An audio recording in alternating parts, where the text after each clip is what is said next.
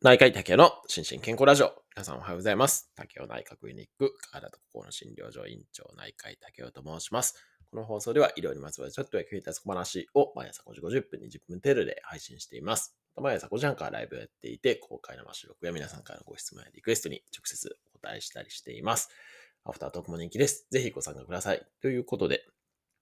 毎週木曜日は今週の興味津々医療ニュースの日ですけれども、今週ももういろんなニュースがありましたけれども、その中で3つですね、ニュースを取り上げていきたいと思います。ちょっとね、他にも取り上げたいニュースはあるんですけれども、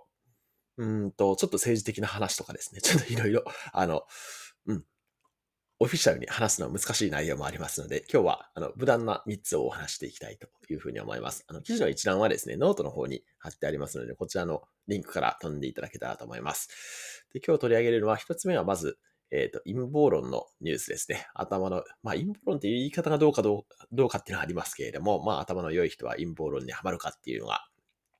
えー研究で出ましたよっていうのが一つ目ですね。で、二つ目が、えっ、と、介護職員の賃金問題っていうことで、これ、まあ、あの、介護職員だけではなくて、今、あの、来年の4月に診療報酬の改定っていうのがあるんですけれども、それに向けてね、結構いろんなところがね、いろんな動きを見せてるんで、その辺のところをちょっとだけ解説というかお話したいなというふうに思います。で、三つ目はですね、これ全然知らなかったんですけど、リスナーさんの方からご紹介いただいた記事で、えっ、と、蜂蜜ですね。まあ今、咳止めがね、全国的に非常にこう、流通困難になってるっていうのは、まあ何回か取り上げさせていただきましたけれども、それで蜂蜜がね、かなりにわかに注目されてるんですけれども、それの咳止めの成分ですね。これを同定したよっていうような、そんなニュースが出ていました。はい。なので、この3つをご紹介していきたいと思います。で、まず1つ目ですね。まず1つ目は、えーっと、読売新聞の11月3日のニュースですね。えーっと、記事のタイトルが、頭の良い人は陰謀論にはまるか、学術誌に論文が掲載、面白くない研究結果は心理学者を奮い立たせたっていうような、そんな、はい、記事になってました。で、まあ、このね、配信の中でも何回か取り上げましたけれども、その、まあ、特に新型コロナウイルスに関連して、まあ、その前からね、こういうのはああるはあったんですけれども、まあ、特に新型コロナウイルスに関連してね、もうすごい情報、この、あの、記事の、なんですか、トップにもなってますけど、ワクチンに IC チップが入っているとかですね、あとは、まあ、その質問の例っていうのが、まあ、今回の調査の中で書いてありますけれども、その、おまあ、生物兵器だとかですね、はい、いうのとかが結構ね、その、まあ、やっぱりコロナ禍で、まあ、その、注目されたというか、まあ、炙り出されたような感じになっていて、ただまあ、この、えっと、どういう人がね、そういう、うーすごい、まあ、偏った情報を信じてしまうのかっていうのはね、ああまあ、研究ね、当然されてるんですけれども、この先生たちもですね、えっと、インターネットを用いてそういう調査をしたっていうような、そんな感じの記事になってました。で、まあ、それを、特に心理学の視点からですね、えっと、この研究されたお二人は心理学者らしいんですけども、その先生方が、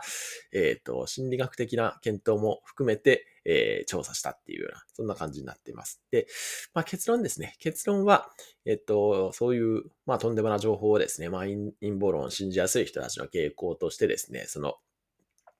えっと、熟慮性が低い人、まあ、要は物事をよく考えられない、考えにくい人っていうような、ああことが、あぶ、り出されたっていうような、そんな結果になっているっていうことですね。で、あとは、えっ、と、もう一つは、その、社会不安や不満が高い人ですね。こういう方たちもそういうのに、えー、傾倒しやすいっていうような、そんな結果になっていて、ただ増幅効果はないっていうような、そんな感じ、えー出したっていうことですね。で、あとは、まあ、その、オウム真理教、まあ、今、オウム真理教じゃなくなってますけれども、が、かなりね、こう、インテリな方々がああいう方向に行ってしまったっていうことで、その、インテリの方がね、えー陰謀論にはまりやすいかどうかっていうことに関してはね、まあ、今回の調査では、あーまあ、示されなかったっていうことで、まあ、あまり面白いものにならなかったというのが本音ですっていうような、そんなインタビューみたいな感じになってるんですけれども、まあでもこれがね、なんか、まあ科学っていう感じなんで、まあ結果がね、思うようにならないことなんても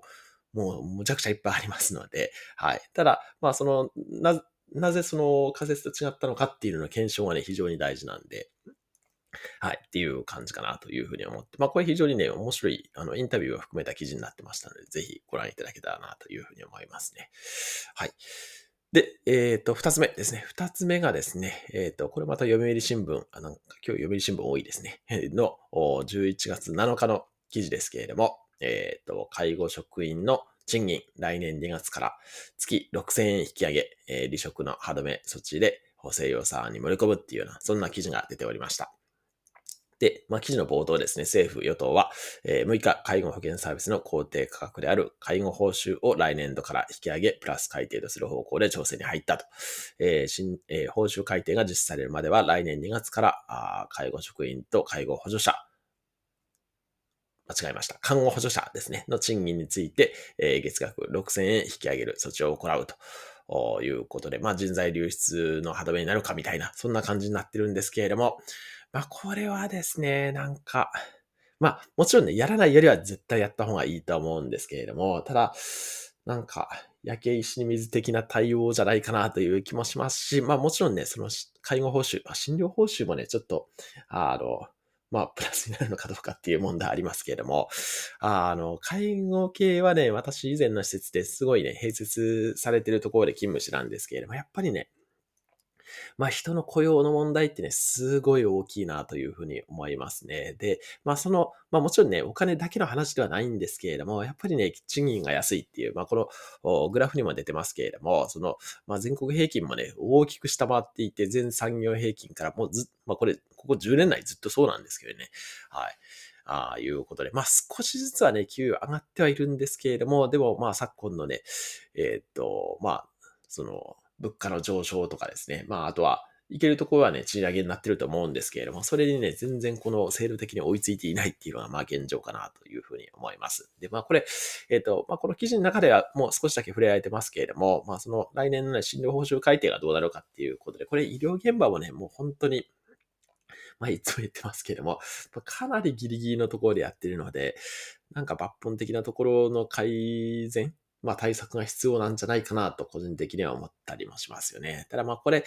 えーと、ちょうどね、今週じゃない、先週かな。先週に財務省がね、すごい150ページ、160ページぐらいのね、この日本の社会保障に関する、うなんか、論考みたいなののパワポをね、出してこられていて、まあこれはね、まあある意味正しいのは正しいんですけれども、でもそれ、まあね、まあ財務省が出してきてるんで、まああの社会保障費を抑制しようっていう風な方向に、まあ、あの、の論調ではあるんですけれども、ただ、うん、まあやっぱりある程度はね、お金出さないと、なんかこの質の維持とかね、は成立し得ないんじゃないかなとか思ったりもしますね。はい。なかなか難しいところですけれども。はい。し、まあ、ちょっと、まあ一部分ね、政治判断も要求されるかなとは思いますね。はい。というのが二つ目のニュースでした。はい。で、三つ目ですね。三つ目は、えーっと、これがリスナーの方からご紹介していただいたニュースですけれども、日経新聞ですね。日経新聞の、ちょっと今週のニュースじゃないんですけれども、10月の5日ですね。先月のニュースですけれども、山田の養蜂場と東京理科大など、蜂蜜の先止め成分特定っていうことで、えー日経のニュースに出ていました。で、えー先ほども言ったように、もう咳止めね、もう本当に全国的にないんで、あの、まあ、市販で対応していただくとか、あと漢方薬、まあ、漢方薬もね、でも今出荷停止になったりしてますんで、あの、使えないことがほとんどなんですけれども、そういったものとかで、まあ、なんとか、まあ、患者さんに説明して対応していただいていることが非常に多いんですけれども、ただ、まあ、そんな中でね、蜂蜜ですね。まあ、これはね、結構エビデンスでも言われていて、えっ、と、まあ、その、蜂蜜が咳に効くっていうのは、まあ、有名ではあるんですけれども、その成分として、この、えっ、と、何でしたっけ？えっ、と、フラジンとメルピロールですかね。これを、あの、同定特定したっていうような、そんな感じになっていて、まあ、これが、えっ、と、シグナル伝達物質の一酸化窒素ですね。NO っていうやつなんですけれども、これを介して、まあ、あ咳を沈める効果があるんじゃないかっていうような、そんなことが、まあ、10年ぐらいの研究で、えー明らかになったっていうことで、で、これもう一つですね。これ実は、えっと、もうプレスリリースが出ていて、そのプレスリリースの PR タイムズの方にもですね、えっと、よく出た記事が出ていました。で、これ、えっと、ちゃんとですね、この科学雑誌に出てるんですね。Journal of, Journal of Agriculture and Food Chemistry っていうような、そんな雑誌があるらしいんですけれども、それの9月号に、